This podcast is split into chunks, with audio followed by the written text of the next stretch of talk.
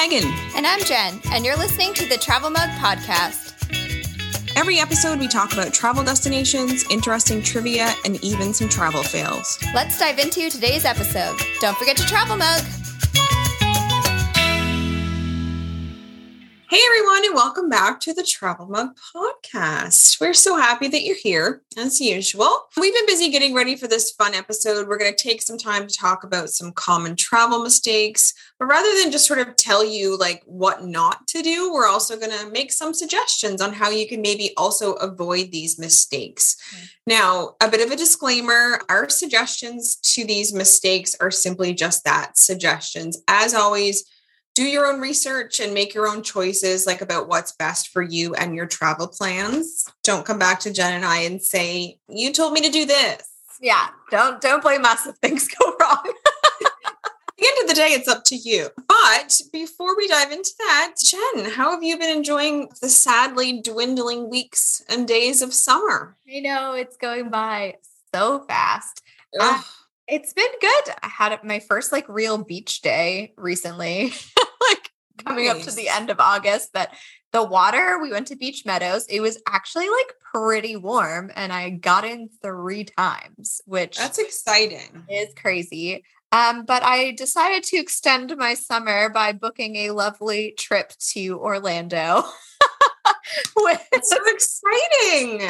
It was the most quickly that I've ever booked a trip in my life. It was like four hours from texting my friend, I miss Disney, um, to us actually booking our flights and our resort stay at Disney. So I am doing Halloween or end of October, but we're doing the Halloween party and stuff at Disney. We're staying on Disney property.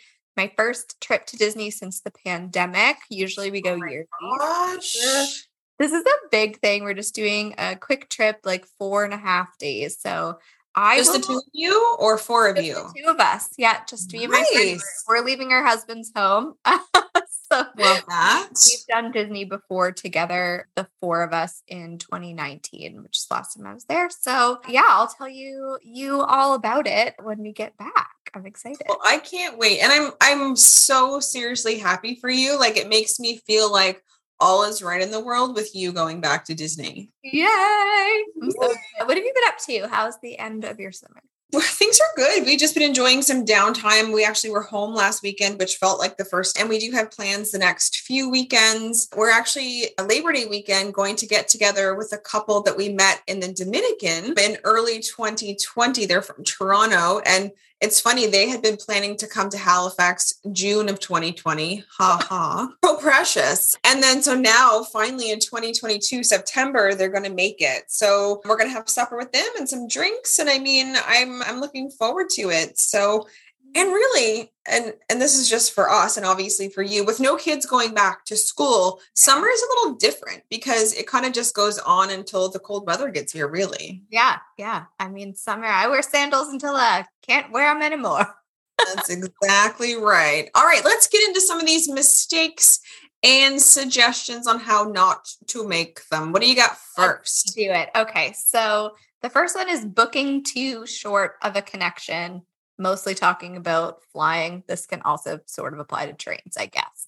Flying. Yes. We talked about this in Travel Tip Tuesday a couple weeks ago. Flying is kind of a mess right now. And booking too tight of a connection can really ruin your whole trip. But what is too tight of a connection? Do tell me. Let's talk about it. So I went straight to the Air Canada website for How dare you?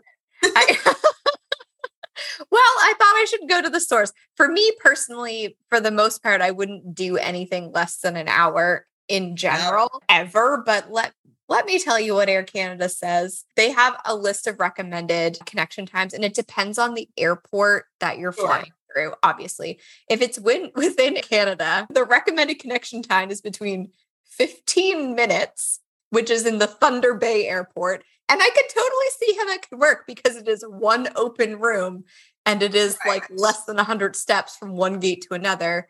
So, okay, 15 minutes. Fair. Um, right now, it is listed as 40 minutes in Toronto for like flying within Canada, connecting in Pearson. I would not do that. No, I don't believe that. I really don't believe that. No, that is not enough. So if, if you're going from Canada to the US, um, so flying like I'm going to do Halifax, Montreal, Orlando. The connection they list is between somewhere between 30 minutes and an hour and 15 minutes. I think for Montreal, it's listed as an hour, which is what I have. And okay. I am very stressed about it. Right. The only flight that we could do that wasn't through Pearson. And I just absolutely refused to connect through Pearson at this time. But Jen, I saw an article just yesterday and it said Pearson is now the second worst in the world. So they're, they're no the longer first. Good. Come on. Good for them. I'm going to go through Montreal. I did apply for Nexus, which is a trusted traveler program. If you've never heard of it, basically, they do a background check on you and it gets you through customs and security quicker. I don't know if I'll get approved in time. I learned after I applied that you have to have an interview to get a Nexus, and they have paused interviews in Halifax. I so I, that. Yeah. yeah. So, and I thought maybe they'll do a virtual interview. They only do that if you're renewing, not applying for the first time. So, unless I drive to Maine, I probably will not get my Nexus. Now, would your travel companion have one? Because really, what would be the point? Applied as well. Oh, I see. Okay. Yeah, we both okay. applied for it. it I, honestly, it's 50 US dollars. It's good for five years. Uh, it's whatever. Whenever we get to do the interview, it is what it is. But it was just something to keep in mind if you have access to go to the US to do the interview, or if you're listening to this in the future and they finally start doing interviews again. Right. It's a good thing to have. So, the other thing about connections sit near the front of the plane because you can get off sooner. We paid to pre-select our seats, which is something I almost never do. But we we prepaid to be closer to the front of the plane so that we get off sooner. And uh, don't stop for anything until you get through back to your your next gate because yeah. don't stop. Just keep going. Now, what about luggage? What would you say is a suggestion there? I mean, don't don't check luggage if you don't have to. I think is good advice yeah. at this point for yeah. for any type of connection. Um, but yeah, we are going to do carry on because it's a short trip. I'll let you know how it goes. I'm hoping it's not a travel fail episode, but I'm going to be stressed about it until I'm on that plane to Orlando. Well, I hope it all works out for you. I'm sure we will hear about it. Yes. All right. Tell me the next travel fail. Yeah. So, another common mistake is underestimating the time required for travel between places or attractions. So, like essentially overscheduling yourself. So, when you're traveling somewhere new, likely somewhere you've wanted to go for a while, with lots of things to see and do, it can be a tendency to try to squeeze too much in. We get it. Jen, I know you really get it. And we've talked about having done this in the past You've done it in the past to your own detriment. You've talked about that before, just sort of overscheduling a little bit too much. And it's something that can be one of the toughest things to manage, I find, because you can overthink it. What if we're never here again? What if I don't get to do everything I had planned to do? What if we spend too much time here and we don't get to go there? Things will be essentially ruined. Um, it's a lot of stress. And I think for for me, Peter has always said in advance, we can't do everything. Like and I know it's such a simple statement, but it's helped me go, okay, I have to maybe let some of this go because you, you ruin the rest of your time. So, first and foremost, a suggestion to sort of counteract this, unless you have a lot of time and can make it happen, you likely aren't going to see everything you want to see. So, I think it's really important to find acceptance. I, think, I think acceptance is the first step. Yeah. And I think that acceptance should definitely come before you go. Yeah. You know, when you're planning your itinerary, you're looking through all the things you want to see and do. That's when you need to sort of start getting real with yourself to say, we can't do all this and enjoy ourselves. Secondly, use Google Maps. Maybe stay closer to certain attractions, but at least measure out the time on Google Maps between attractions, see what's feasible, and then, if needed, make some of those hard choices. Okay, we can't do this and this, but let's just choose these two things. And it really sucks not to see everything. But if you're completely exhausted and you're stressed just thinking about how you're going to get to the next place, it can also ruin the time you're having. So, honestly, it's that's really kind of worse, in my opinion, than missing out because when you look back, you think, I just spent that whole time stressed out. So I think those are some suggestions to sort of how you can counteract that and really come to terms with only seeing maybe certain things. Yeah. Yeah. I mean, this is a really tough one. I find that I sometimes also underestimate how much time you spend in an interaction. Yeah. Especially something like when we did like Edinburgh Castle, places like the Tower of London, we totally underestimated how much time we would spend there. And so then it kind of like, if you have a quote unquote schedule, it kind of makes you off for like the rest of yeah. the day. And it might mean like we did the Tower of London, we were there for like four hours. We missed doing the Tower Bridge, which was something I really wanted to do. Now I will find myself back in London at some point, so I'm not sure. as worried about it, but it it sucks. Like over scheduling sucks. So the less of that you can do, the best. Definitely. All right. What's next for common mistakes? All right. Back to crossing borders, not checking entry requirements um, to countries slash having an expired passport. So I think as Canadians, we actually take for granted that we can enter a lot of countries without um, visas or extra requirements, blah, blah, blah. Some places are not like that. Um, right. It's not always the case, though. Like if you're traveling to China, Japan, India, New Zealand, there are visas or like electronic travel authorities that you need to apply for before you leave Canada. So look for that because if you get there and you don't have it, you might be getting on the next flight back. And if I fly to New Zealand and they don't let me in, I'm gonna be pissed. Oh, can you imagine? No. Talk about no, I just I don't even want to oh, think about it. Let's not go there. So the Government of Canada website has resources where you can search by destination and you'll see what's required to enter that country. I will link it in the show notes for anyone who wants to go look at that because it's it's good to double check. Most yeah. countries right now like with COVID and that sort of thing, that stuff is kind of going away. But there is kind of other requirements besides that. So yeah, take take a peek before you leave home. I mean, I think that's a great suggestion. Yes. All right. Passports. Make sure, general rule, make sure that your passport's not expiring within six months of your return date home.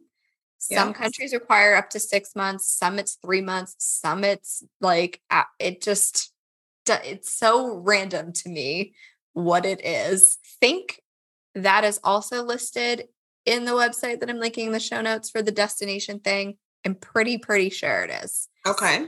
You'll be able to look there. Make sure your driver's license or other ID is not expired. This recently happened to a friend of mine. They got to the airport to fly to a Canadian destination and realized that their license had expired like two weeks before and didn't oh, notice. No. And then they had to drive home. Luckily, lived within uh, like a 30 minute drive of the airport, had to drive home, get their birth certificate, and then drive back to the airport. Wow. luckily, they had gotten to the airport very early so they could accomplish all of this before they got to their destination. Holy uh, moly. Yes. And, and make sure the name on your ticket matches the name on the passport. Do not book flights under your married name if your passport is still under your maiden name. Even if you have a marriage certificate, it's not enough. Also happened to a friend of mine recently. I don't think they listen to this podcast, but they should. Hindsight, though, it will not assist them. Thank but you. Ho- for inspiring this episode with your terrible mistakes and posting about it on Facebook. What a sin. Those are some, and see, that is some human error stuff that can be yeah, avoided. It can. And, you know, I sort of did this when we were going on our honeymoon. I booked our honeymoon tickets under my married name, but I had time. I had to apply for a whole new passport. My old one was expired. So when we booked our trip I wasn't technically married yet, booked it under my married name. And then right after I got married, like literally days after I got married, went to the DMV, changed my license, and then applied for a whole new passport. And I had months and it was fine. If I didn't do that correctly, it could have been a disaster. Right. And these days, I know it's getting a little better, but in Canada, it's taking people a really long time to get passports. So it's even more important to really be on top of that stuff. I'm going to say like 12 months in advance. Yeah, for real. Mm-hmm. All right. What's next? All right, well, let's talk money. So, a common mistake is having no local currency and only relying on credit cards, especially in more rural areas. In our everyday lives, a lot of people still carry a bit of cash on them just in case. Case in point, a few, like a month ago when Rogers went down all across the country, debit machines were down everywhere. I'm sure that was helpful. I'm not one of those people, but kudos to people that are. And really, it should also be a rule of thumb when traveling. So I know it can seem counterproductive to be carrying a debit card, a credit card, and then have to get foreign currency. But here's why it's a good idea and like how to get the cash. So in big cities, honestly, it's likely not going to be an issue, but it could become an issue if you travel outside the big centers into more rural villages or towns. So some will have debit or credit machines, of course, but likely you will come across places that don't. I know it was an odd situation for us in Switzerland. We didn't have Swiss currency. It was fine, but then their debit and credit system was actually down. So we went to the grocery store. Luckily, we had euros on us. They took the euros. But if we needed Swiss currency, we would have been out of luck. And if we didn't have euros in cash form, we would have been out of luck and I would have been hungry. Yeah. And like no one wants that. So, a suggestion really to counteract this is you can usually get cash locally when you arrive at your destination from local bank machines. Try to find one in an actual bank. That's probably going to be your best bet. And remember, whenever you're getting cash out or paying with your debit credit, as an example, it asks you which currency, always choose the local one. Another fail proof suggestion is to get cash at your local bank before leaving your home country. If you're going somewhere uncommon that requires something like other than the pound, the euro or American money, you might want to go to your local bank in advance and actually order the cash because they don't keep like whatever they spend in Romania on hand. Right. they actually have to order that in. So that will take some planning ahead. We definitely don't recommend changing your money at the airport as the rates are usually very unreasonable because they have you. And also, if you choose a currency exchange company, so a, a booth that's not a bank, let's say, check their rates and their fees. There's usually fine print posted because they often do not have your best interest in mind. We actually just watched a travel honest guide is the is the name of the YouTube channel and he talked all about currency exchange companies and how low their ratings are. So you could also check ratings of places before you utilize them. So really fail proof is getting it before you leave home. Yes. Yeah, that's what we usually do.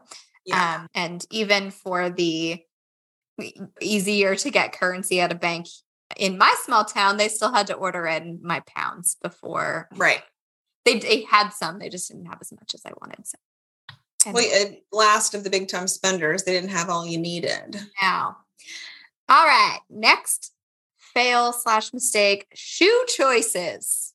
Bringing new shoes mostly. Packing shoes is one of the hardest things for me. I spend like a lot of time deliberating my shoe choices. um, and we all should know that wearing new shoes on a trip is a bad idea, like blisters. Does any more need to be said? No. Um, I've also had shoes where I've only worn them for a short amount of time at home, like had them for a long time, but only worn them in short durations.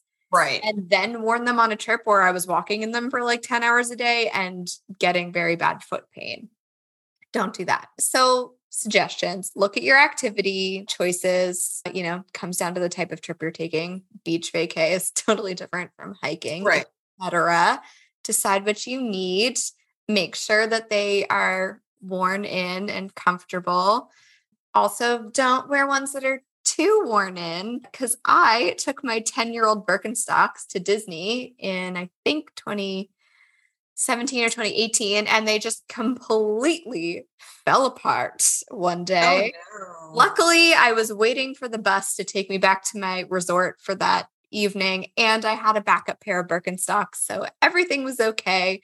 I very weirdly brought home my broken pair of Birkenstocks because I was like really sad about them. And I just felt like they needed, I don't know, I guess a proper funeral in Canada. I don't know what I, I brought them Needed home. to return their bodies to the homeland. I just couldn't put them in that hotel trash.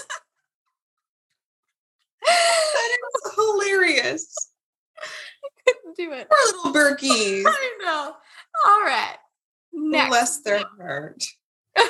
Well, the next common mistake is one I'm very guilty of, and that is overpacking. So I am this common mistake in a human form. Like I am this mistake. So I love traveling, obviously, but I'm going to be very honest when I say that packing is my least favorite part about travel. I know, wham, wham, poor baby, but it gives me like a slight bit of anxiety as I lay out my suitcase and then I have to ponder what I might want to wear 11 days from that day. Like, I don't know. like the I mean, that is my answer. I don't know. So if you are like me, here are a couple of suggestions. And I mean, I guess these are suggestions I don't choose to follow. Apparently. but like you can if you'd like to. Like these are just some things that we've come up with. So travel packing cubes. I've bought them. I mean, I'd like to be on the road to recovery, but I just choose not to use them. I felt like they took up too much space. Yeah, I'm, I, am coming over and helping you pack next time. I think I need assistance. I, and it's no joke. and I just literally heard this the other day from Gabriel Traveler, who's one of the people we uh, vloggers that we watch. He said, when in doubt, leave it out. And do you need the third pair of like fancy shoes? The answer is usually always no. Like I like I like a little rhyme. So I'm like, okay, I'll try to think of that.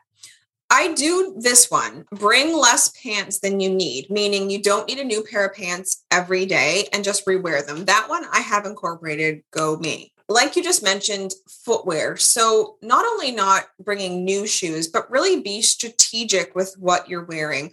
Like three pairs total should probably cover everything. If you, I mean, really, again, depends on the type of vacation, but it really doesn't probably need to be more than that unless you're going for a really, really long time. And then you still probably don't need them. now, this one Peter tells me all the time, and again, I ignore him. Don't use the biggest suitcase you have or the biggest suitcase on the market. Like you're going to end up packing to the size of your suitcase. Yeah. So, like, keep yourself in check by not using a giant one. Do your research on the weather conditions that are typical for that time of year. So you don't pack items you don't need for where you're going. You don't need a sweater in the Caribbean. Just tell yourself these things. And if you want to bring a, like one, because in the evening when you're sunburned, it might be a little coolish, just bring one. I mean, Megan, really. Remember, if you forgot anything by trying to downsize, not always, but likely you can pick up an item where you're headed. And unless you're going to like literal Siberia, you probably can pick up an item and maybe even there. I don't know. I've never been. No. And then my final suggestion is to download our packing list from the show notes. I mean, let Jen help you because it's obviously not me. and I think I should probably download it. So these are some suggestions I'm going to take to heart.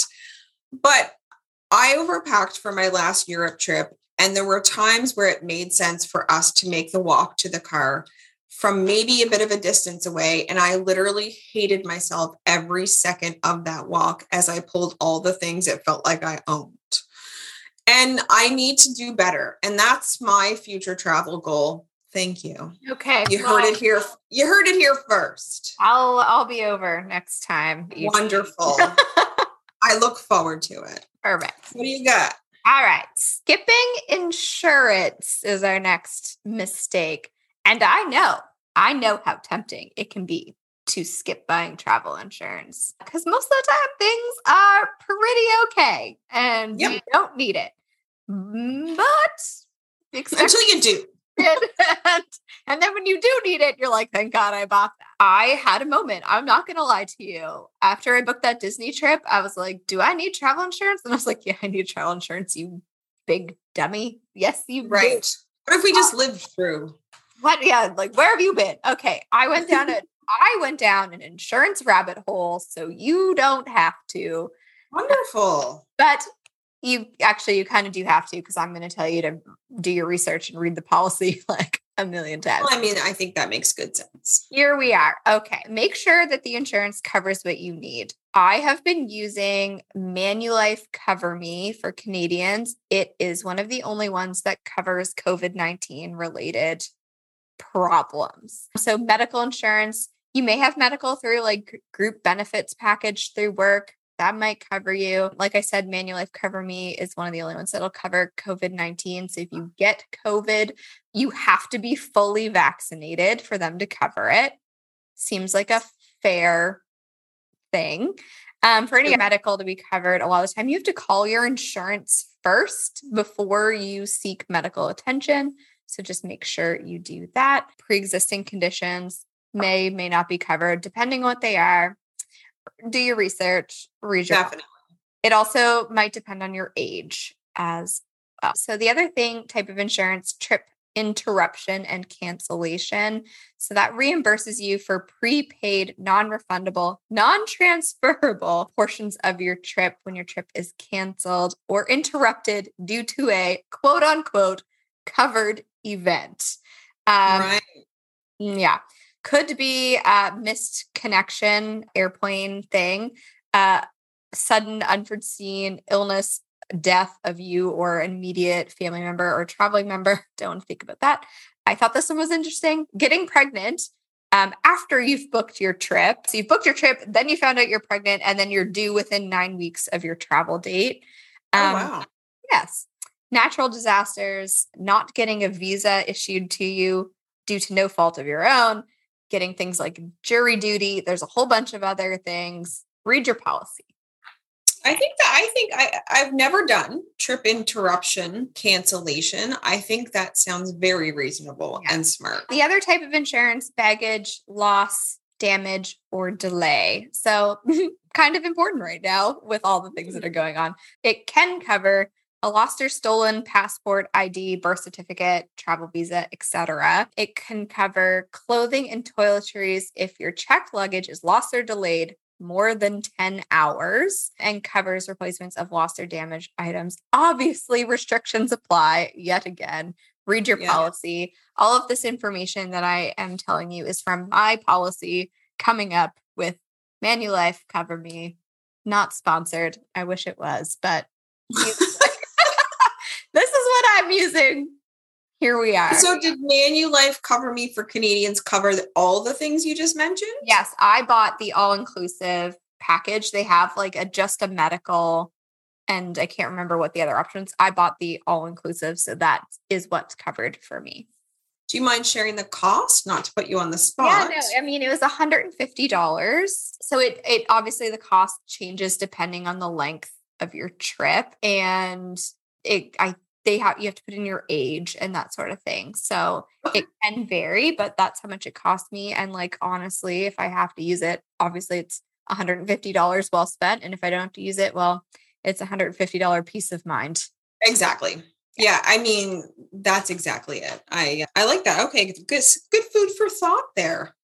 All right, let's go on to the next mistakes. All right. So completely trusting your GPS or completely trusting instructions from locals that you then don't consult your GPS for.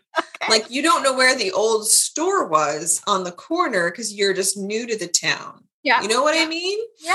So I'm sure we've all heard like horror stories of like people blindly trusting their GPSs and ending up in lakes or wanting to go to their hotel and somehow ending up in a cornfield. And these are like true stories. And while most of them are funny, I mean, it can be dangerous at times to completely and blindly trust technology or the directions of other people. So if someone's nice enough to give you directions and you have access to a GPS, but it's like a local nuanced place that maybe your GPS isn't telling you, I would still try to double check or vice versa. Like, you really need to have your wits about you. And if your GPS is telling you one way, you can ask a local, double check with them just to reconfirm that your GPS is not lying to you or that your maps and the GPS are old. that is possible as well if you're not using sort of your maps on your phone, but an external GPS. Those could not be updated maps, maybe. And we haven't had any major mishaps. We use GPS a lot because we do a lot of road trips. But in Iceland, we did follow the GPS. We took a wrong turn, not realizing it. It was almost night ish, and we drove for about 25 or 30 extra minutes. We finally really started to like think this doesn't feel right as the scenery wasn't what we expected. So luckily nothing bad come from it. We pulled over, did some recalculating and got back on track. Really the only issue there is you lost some time. And then in Switzerland, we did see a road sign that likely was telling us not to go that way, but we couldn't read it due to the language barrier. So off we went against our instincts, but the GPS was telling us to go that way. Right. And we weren't from there. Yeah. So eventually the road just stopped due to construction. And then we had to make our way back out and then hope the GPS picked a different route. Right. Because it kept telling us to turn around, turn around, turn around. anyway, we did hear from other travelers about that same diversion and they did the same thing we did. So that made it hurt like a little bit less. yeah. So really our suggestions with this one, if you haven't been somewhere before, it's going to be tough because of course you don't know. But just keep your wits about you and really that is the biggest suggestion. If you know you're supposed to be in a more populated area and somehow you're in a wooded area, you've likely taken a wrong turn. If you see a road sign with X's on it or what looks like do not enter, maybe trust that. Even like try to translate with your phone if you have service. If something looks dangerous, even though the GPS is telling you to go there, just don't. Like it's a good balance of trusting technology, but also paying attention so you don't, you know, like end up in a lake. Yeah. Yeah. I'm I just, mean, that's fair. That's totally fair. the only GPS mishap, we've had a, not really GPS mishaps, but like when we were in Cape Breton doing the Cabot Trail, we had our GPS on and it kept telling us to drive down the ATV trail. Oh. And we were like, no, that's we don't it. think we're going to. No. And then once when I was in Minnesota with my best friend, it was like, you know, keep in the left lane and make a left. And we did. And it took us to the airport. And we were like, are you just trying to tell us to fly home? like, what are you doing? We're driving back to Canada, not flying bizarre. It was very weird. All right. Next travel mistake not learning any of the local language. Maybe you should learn do not enter. Maybe. you're driving. It's a good it's a fine suggestion. I think as English speakers, it can be very easy to overlook that not everywhere speaks English. Which, yeah, especially if you're used to traveling in Canada, the US, the UK, that sort of thing. It's also pretty common for some other countries to translate for us on menus, websites. Road signs. Road signs. Doesn't excuse us from not learning any of the local language. So take some time before you go, honestly, and learn maybe some common phrases. Hello, goodbye, thank you. How to order in a restaurant is very helpful for us learning the words for like Ryan's food allergies is nice. And then you see it on a menu and you're like, oh no, not that. Can't go there. Yes. So just be uh, courteous and try to learn. I mean, obviously you don't need to be fluent, but like no. just a little bit. And I think too, even asking, learning the phrase, do you speak English in yeah. that language could also be really helpful. Yeah. Yeah. I found it really funny when we were in Paris that you know we speak french my husband speaks french much better than i do but like we can carry on a conversation for the most part and they would immediately switch to english and we're like but but we're trying. We like to use it. And they're like we don't want to hear you try to talk like that. You and your canadian i'm sure we had a very weird accent but oh well you tried. We did yeah all right. Last, Last travel mistake. I know. And I think we've touched on this in like bits and pieces of other episodes, but I really do think it's worth mentioning again. And that's choosing to eat only where tourists are eating and or eating at only chain restaurants. Now, when you're traveling, creature comforts can be important. You're going new places, you're doing new things all the time. And when you're somewhere new and you totally sort of get overwhelmed a little bit. Something that seems familiar seems good. But a common mistake people make, though, is eating exclusively like either where tourists eat. And that doesn't mean it's chain restaurants, but it's sort of geared toward tourists or choosing those chains because they know it and recognize it. So, our suggestion with this one is to get outside the tourist zone safely, of course. So, you will find more authentic food and it's often less expensive food because, again, it's for locals. So, that both of those sound great to me. And it can be scary to try something new, but use the opportunity of travel to sort of expand those horizons, not only with sightseeing, but also authentic cuisine. I mean, sprinkle in some comfort food, some cheaper food, whether that includes the grocery store or chain food, but ensure you, you know, you try some of the local stuff where locals eat and you won't regret it. And if you do, then we'd love to hear your travel story. if you end up regretting it and you're like, why did I listen to them? Well, come tell us about it. I mean, we'd love to hear a travel fail. We all know this. But honestly, you probably get cheaper, more authentic stuff, but mix it up a little bit, I guess, is all we're saying. That's what traveling's about. Yes. Love it. Love it. Love it. Yeah. That is it for this week's episode of the Travel Mug Podcast. As always, thank you so much for tuning in, being here with us. We love doing the show, and we're just glad that you are here for the ride with us. You can support us by buying us a coffee. It's similar to Patreon, but it's not Patreon, but you'll get access to extra content. If you'd like to leave us a review, that would be amazing. Five stars on Apple Podcasts or Spotify. Share the show with a travel loving pal. That's how we get new friends, and we love new friends.